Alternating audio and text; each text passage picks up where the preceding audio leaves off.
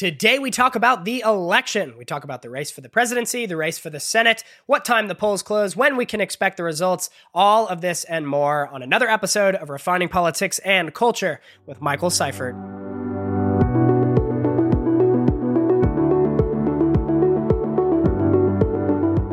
All right, happy election day, everyone. Welcome back to another episode of Refining Politics and Culture, where we explore what it looks like together to have vitally important political, cultural, and faith conversations, all with the ultimate goal of exuding truth and love, conviction and grace in our discourse. I cannot believe we are finally here. It is indeed election day. So much about the future of our country and the direction that we choose to take as Americans rides on what takes place tonight. 100 million people have already voted. It's astounding. There's it's projected to be another 60 million today. So turnout is like we haven't seen in decades. This is going to be a monumental day in our nation's history. In my opinion, this is indeed uh, one of the most important elections in our nation's history, and it's certainly one of the most important in the last century.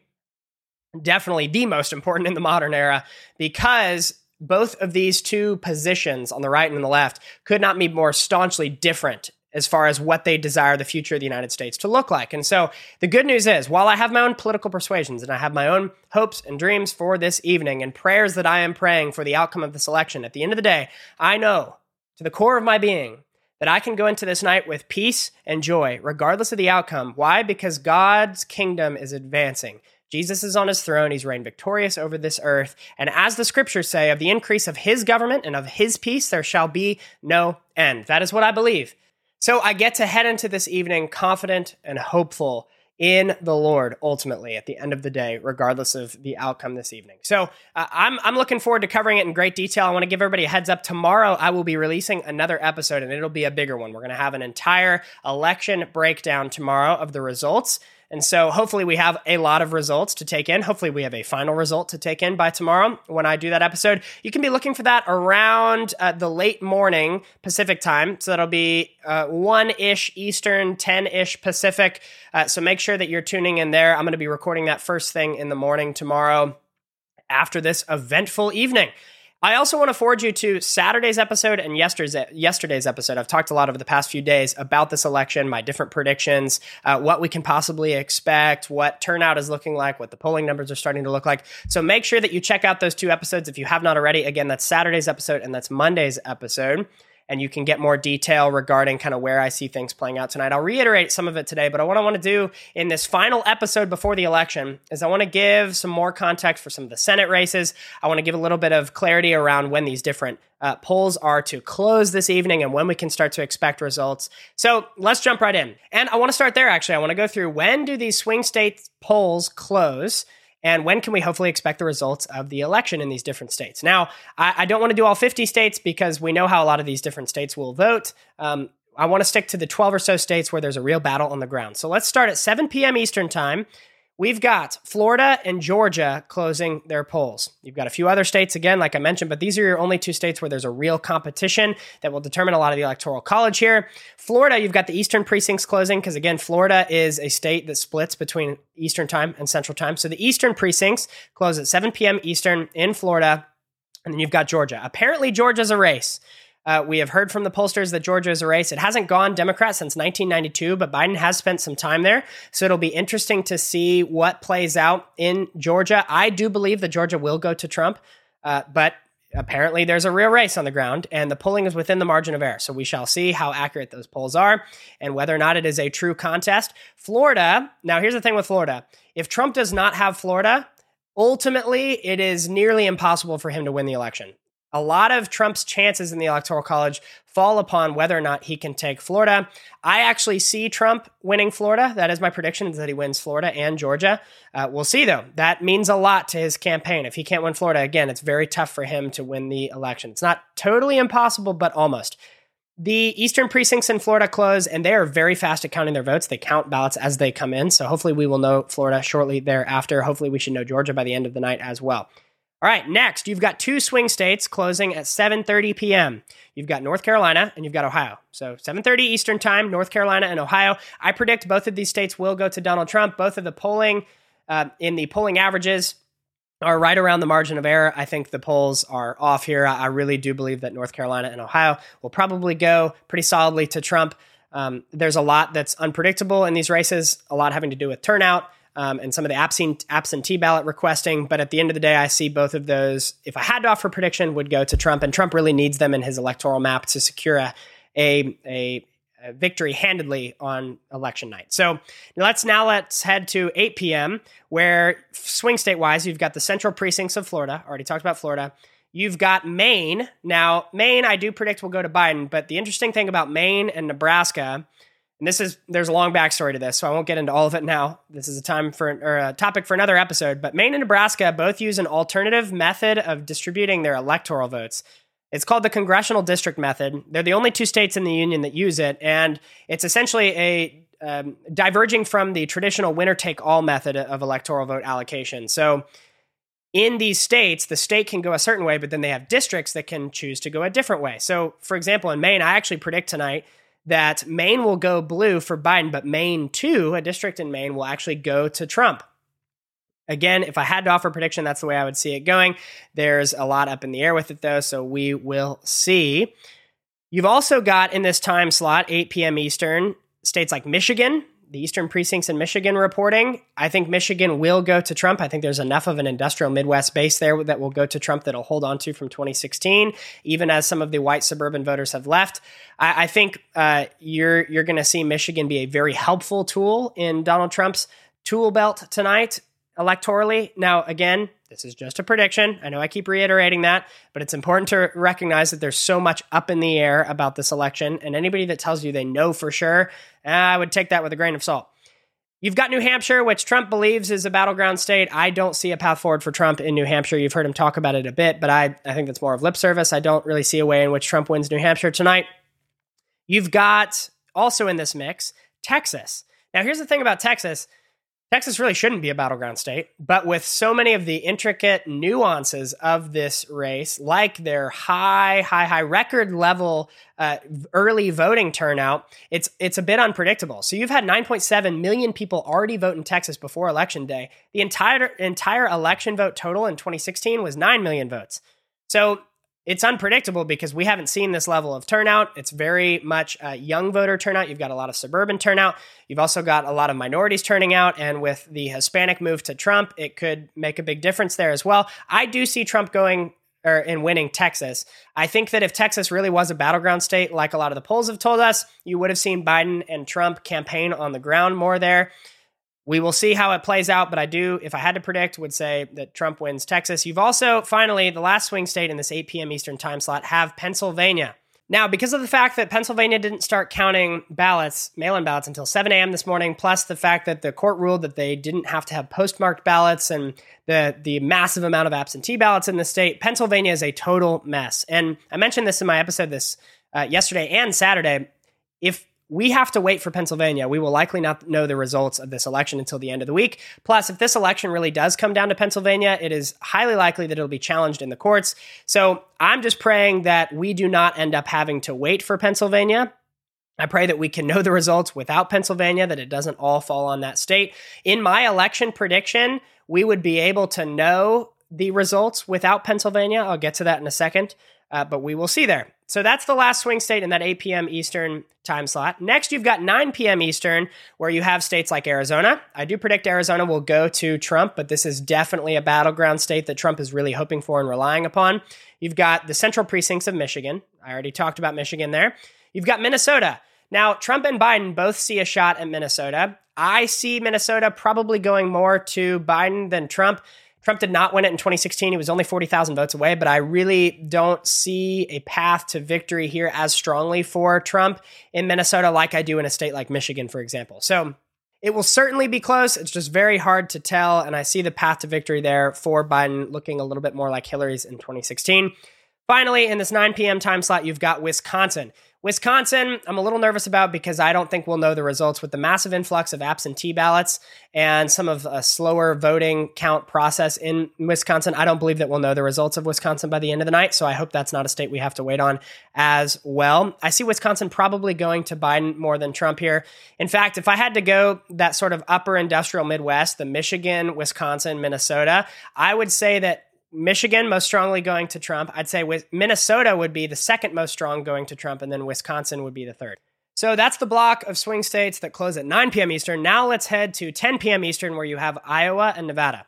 Iowa and Nevada are two states uh, that are technically considered swing states, but I believe that they are more in the strongly lean one direction. Iowa, I think, strongly leans for Trump. Nevada, I think, strongly leads leans for Biden. It would take a total polling miss in both of those states for either Biden to win Iowa or Trump to win Nevada. We will see what takes place there. But if I had to offer a formal prediction, I'd say that Iowa goes to Trump, Nevada goes to Biden, and I think we will know both of the results of that those two elections enough to call it by the end of election night. So that's the overview of when these different polling places close in these various swing states. If you had to add up all of my predictions there, and they are just predictions, because like I mentioned, this race is totally all over the place. In order for Trump to win, it'd have to be the biggest polling failure in modern polling history. Now, I believe the industry of polling is deeply broken, and I think 2016 was just the beginning of it. So I do see Trump winning this election in the electoral college. I don't see a path for him in the popular vote, but all he needs is the electoral college. If you were to add up all of my predictions there, you would hit 296 for Trump and 242 for Biden. So we will see. I'm looking forward to heading back uh, to this map tomorrow and seeing where I was right, where I was wrong, and looking forward to going over that with all of you. Now, what I want to do is shift gears and I want to talk a bit about the race for control of the Senate. And arguably, the Senate is as important as the executive branch in this coming election. Let's say that Trump wins the presidency, but the Republicans lose the Senate. You essentially have four years of gridlock, and you've got a massive partisan battle between the legislative and the executive branch. Let's say you have Biden win the presidency and the Democrats keep the Senate. Then you've got a situation in which the Democrats are able to basically take nothing off the table, and it's a radical four years of very country transformative action, I would argue, significantly for the worse. Let's say that it's Biden wins and the Republicans keep control of the Senate. Same deal. You've got pretty much stalemate. And then let's say the Republicans keep the Senate and Donald Trump wins the presidency. Then you go back to what we've had over the last two years, where the House stays in Democrat hands, the Senate goes Republican, and Trump stays in the White House. That's essentially a continuation of what we've had the last two years since the 2018 midterm. So, the Senate race is very, very important. The Republicans hold a narrow majority at the moment. It's 53 47 in the 100 seat Senate. And there are 10 Senate races that I want all of us to be looking out for tonight that will most significantly determine whether or not the Senate stays in Republican hands or turns over to Democrats. So it's helpful too if you have a pen or a pencil or anything like this, or you can just use your memory, but try to remember these and be able to reference them so that when you're watching the TV tonight and seeing the results come in, you can go back and see, oh, these were those 10 that he was talking about that are fairly important and significant for the overall outlook of the Senate. First, you have Senator Lindsey Graham, the Republican senator from South Carolina, versus the challenger, Jamie Harrison. Now, I think that this race will go to Lindsey. I don't see a way in which Jamie wins. But at the same time, Jamie has raised a killing. The Democratic Party has poured in money nationally for this South Carolina Senate race, largely because Lindsey Graham is the chair of the Senate Judiciary Committee, so he has a strong leadership role in the Senate. And the Democrats would love to do anything they can to try to chip away at that uh, authority there in the Senate. Second, you've got the Republican Senator Susan Collins versus the challenger Sara Gideon, the Democrat in Maine. This is a very moderate slash left leaning state. So Susan Collins, while she's a Republican, she's really a Republican in name only. She's very moderate. She actually didn't even vote for Amy Coney Barrett's confirmation, which was pretty wild. You could tell she was really trying to appeal to her constituents in Maine that are more left leaning in nature. I think Susan will probably keep this seat. I don't see Sara beating her. We will see. Next, you've got Cory Gardner, the Republican in Colorado, versus John Hickenlooper, the challenger. He's the Democrat. If I had to say one way or another, I would say that this would probably be the most likely of the Republican currently held Senate seats that would actually flip to Democrats. I, I, think that John Hickenlooper's chances of this race, uh, winning this race, are probably stronger than Cory Gardner's at the moment. But there's a lot that could play out on election night that surprises people there. So I'll leave that there. That's the third race. The fourth is Senator Martha McSally in Arizona. She's the Republican, the incumbent, versus the challenger, Mark Kelly. He's a former astronaut. He's the Democrat. I the the a lot of the pollsters were saying that this would definitely go to Mark, and just a month ago he was surging in the polls and he had a lot bigger chance. That gap has really narrowed in the past few weeks to the point where I actually see Martha McSally winning this race. This is one that the Republicans are trying hardest to hold on to. The National Republican Party has poured a ton of money into this race. And I do see her holding on to the seat against Mark Kelly, especially if Arizona ends up going to Trump in the presidential race. So that's Arizona. Now let's head to Alabama. In Alabama, you've got the incumbent Senator Doug Jones. He's a Democrat running against Tommy Tuberville, the challenger, who's a Republican. Tommy Tuberville is the former Auburn football head coach. Doug Jones is the Democratic incumbent in the heavily Republican Alabama, only because in 2018, the guy he was competing against, his name was Roy Moore, who was just an awful candidate. So you even saw like a lot of right leaning moderates decide to vote for Doug Jones, the Democrat, instead of Roy Moore because they didn't trust Roy Moore with that seat. Now you have Tommy, who a lot more people trust. I think he'll run away with this race. I don't think it'll be close. So that's a flipped seat back to the Republicans that was held by the Democrats the last two years. All right, the sixth race to keep an eye out for is in North Carolina. It's the Republican incumbent Thom Tillis versus Cal Cunningham, who's challenging him for that seat, trying to flip it blue. I do not see this happening, especially because it was just discovered in the last month that Cal Cunningham is actually having an affair, which is a total mess right now. Plus, though the polling's within the margin of error, uh, from what I've heard on the ground, the North Carolinians seem to trust Thom Tillis more with this seat. I'd imagine that stays in Republican hands. Could be wrong, but we'll see. Number seven, we've got David Perdue in Georgia versus Jon Ossoff. Jon Ossoff is a radical. He is very left leaning in Georgia. David Perdue is uh, the incumbent there currently. Uh, I see David winning this race. I know that in the chaos of Georgia and with a lot of the pollsters saying it's sort of all over the place and unpredictable, they've kind of thrown this Senate race in there as well. But I, I, I see David holding on to this seat. In our number eight race, we've got Senator Joni Ernst in Iowa versus Theresa Greenfield, the challenger, who's a Democrat. So it's currently held by the Republicans, Joni Ernst, and Theresa Greenfield is challenging for her seat. I do not see Theresa even standing a chance. I think Joni will win this race very handily. Number nine, you've got Senator John Cornyn in Texas versus Democrat M.J. Hegar. I see the Republican Senator John Cornyn holding on to the seat, but it's definitely one to look out for, especially with all the nuances in this year's Texas turnout. The final Senate race I want to cover is the Democratic Senator, the incumbent Gary Peters in Michigan versus the Republican challenger John James. Now, quick side note I think John James is one of the most upstanding, respectable people that's risen to any sort of prominence in the political sphere in years. He is someone who is an expert in policy, also very upstanding in character. I hope he wins the seat. He would be the second current African American uh, conservative senator in the United States, him and Tim Scott, if John James were to win. Originally, it was thought that Gary Peters, the incumbent, would sort of run away with this race, but as time has gone on, we've seen that John James is inching closer and closer. The polling right now is basically neck and neck. I actually predict that John could win this seat, especially if Michigan, Michigan goes to Trump. So, keeping, keeping an eye on these 10 Senate races. That's South Carolina, Maine, Colorado, Arizona, Alabama, North Carolina, Georgia, Iowa, Texas, and Michigan.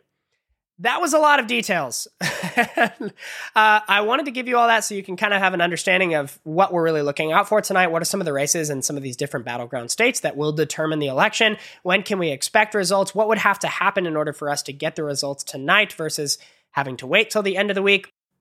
Ultimately, and I'll finish the episode with this I am praying for God's will to be done, and I'm praying for peace after the election, regardless of the results. Quick pause here. It's very heartbreaking to watch in some of these major cities, these Democratic metropolitan areas, these business owners board up their stores in anticipation for a potential violence outbreak if the election doesn't go the way in which these rioters and looters hope it goes. So, something I find really interesting if you're a Democrat in one of these major cities and you are boarding up your stores because you are worried about your own side destroying your stores if the election doesn't go the way that they want, don't you think it's time to reconsider your political affiliation? I find it so interesting to me that people continue to elect leaders in these major Democratic metropolitan areas that do not care for their safety. They do not care for peace or for order. They care more about appeasing the woke mob and allowing their cities to be destroyed in the process. And I hope that that's a big wake up call for people. I hope that tomorrow we don't even need to have that conversation. I hope that peace breaks out. I hope that people are overwhelmed by some common sense and by the love of the Lord that turns their heart away from violence and towards handling their emotions in a healthy way and their frustrations in a healthy way. That is my prayer that we don't even need to have this conversation. But at the end of the day, when you see a lot of people promising violence, if the results don't go that the way that they want, I think it's time for our country to experience a real wake up call of saying, hey, life's not always going to go the way you want. Violence is not an answer. It helps no one to break into a store and steal Nikes or a TV if the election results don't go the way you want. It's not responsible, and we certainly need to be praying against any of that this week, regardless of the election results. Finally, I want to quote this verse. This is Second Chronicles 7:14. If you spend any time in church or as a believer in Christ, you've probably heard this verse before, especially around election seasons or when we're praying for our country to repent and experience righteousness. If my people who are called by my name will humble themselves and pray and seek my face and turn from their wicked ways, this is God speaking, then I will hear from heaven, I will forgive their sin, and will heal their land. I pray that if you voted already, that you voted based upon God's values and priorities, what God determines as righteousness and truth, not what man or what culture determines as righteousness and truth. And I pray that if you have yet to vote, if you're going to vote this afternoon or this uh, early evening, that we would keep that in mind, that we would be people that seek his righteousness for our land, that we would turn from our wicked ways, we would cast our gaze upon him, we would desire for the policies of our land to look more like the guiding principles that are found in scripture, that the policies that we promote would look more like what God values, not what culture values. There's so much of a difference, especially today, in what culture values and what they believe is truth versus what God has clearly determined truth and righteousness. And I pray that tonight the results of the election look a whole lot more like what God values than what culture values. I'm going to leave this episode there. I cannot wait to cover the results in depth tomorrow. Make sure you tune in late morning Pacific time, early afternoon Eastern time. It has been such a blessing and an honor to be able to talk to you all today. Looking forward to tonight. If you have uh, not yet subscribed to the show, make sure you do that on Apple Podcasts or anywhere that you prefer to listen to podcasts. If you enjoy the show, please share it with your friends and family and community. If you have not yet left a positive review, you can do that on Apple as well. That helps grow the show tremendously with the Apple, Apple algorithm. Also, if you'd like to donate to the show, if you'd feel led to do that, you can do that on my website at refiningpoliticsandculture.com. I hope you have a fantastic rest of your Tuesday and great election night tonight, wherever you are watching the results come in. This has been another episode of Refining Politics and Culture with Michael Seifert.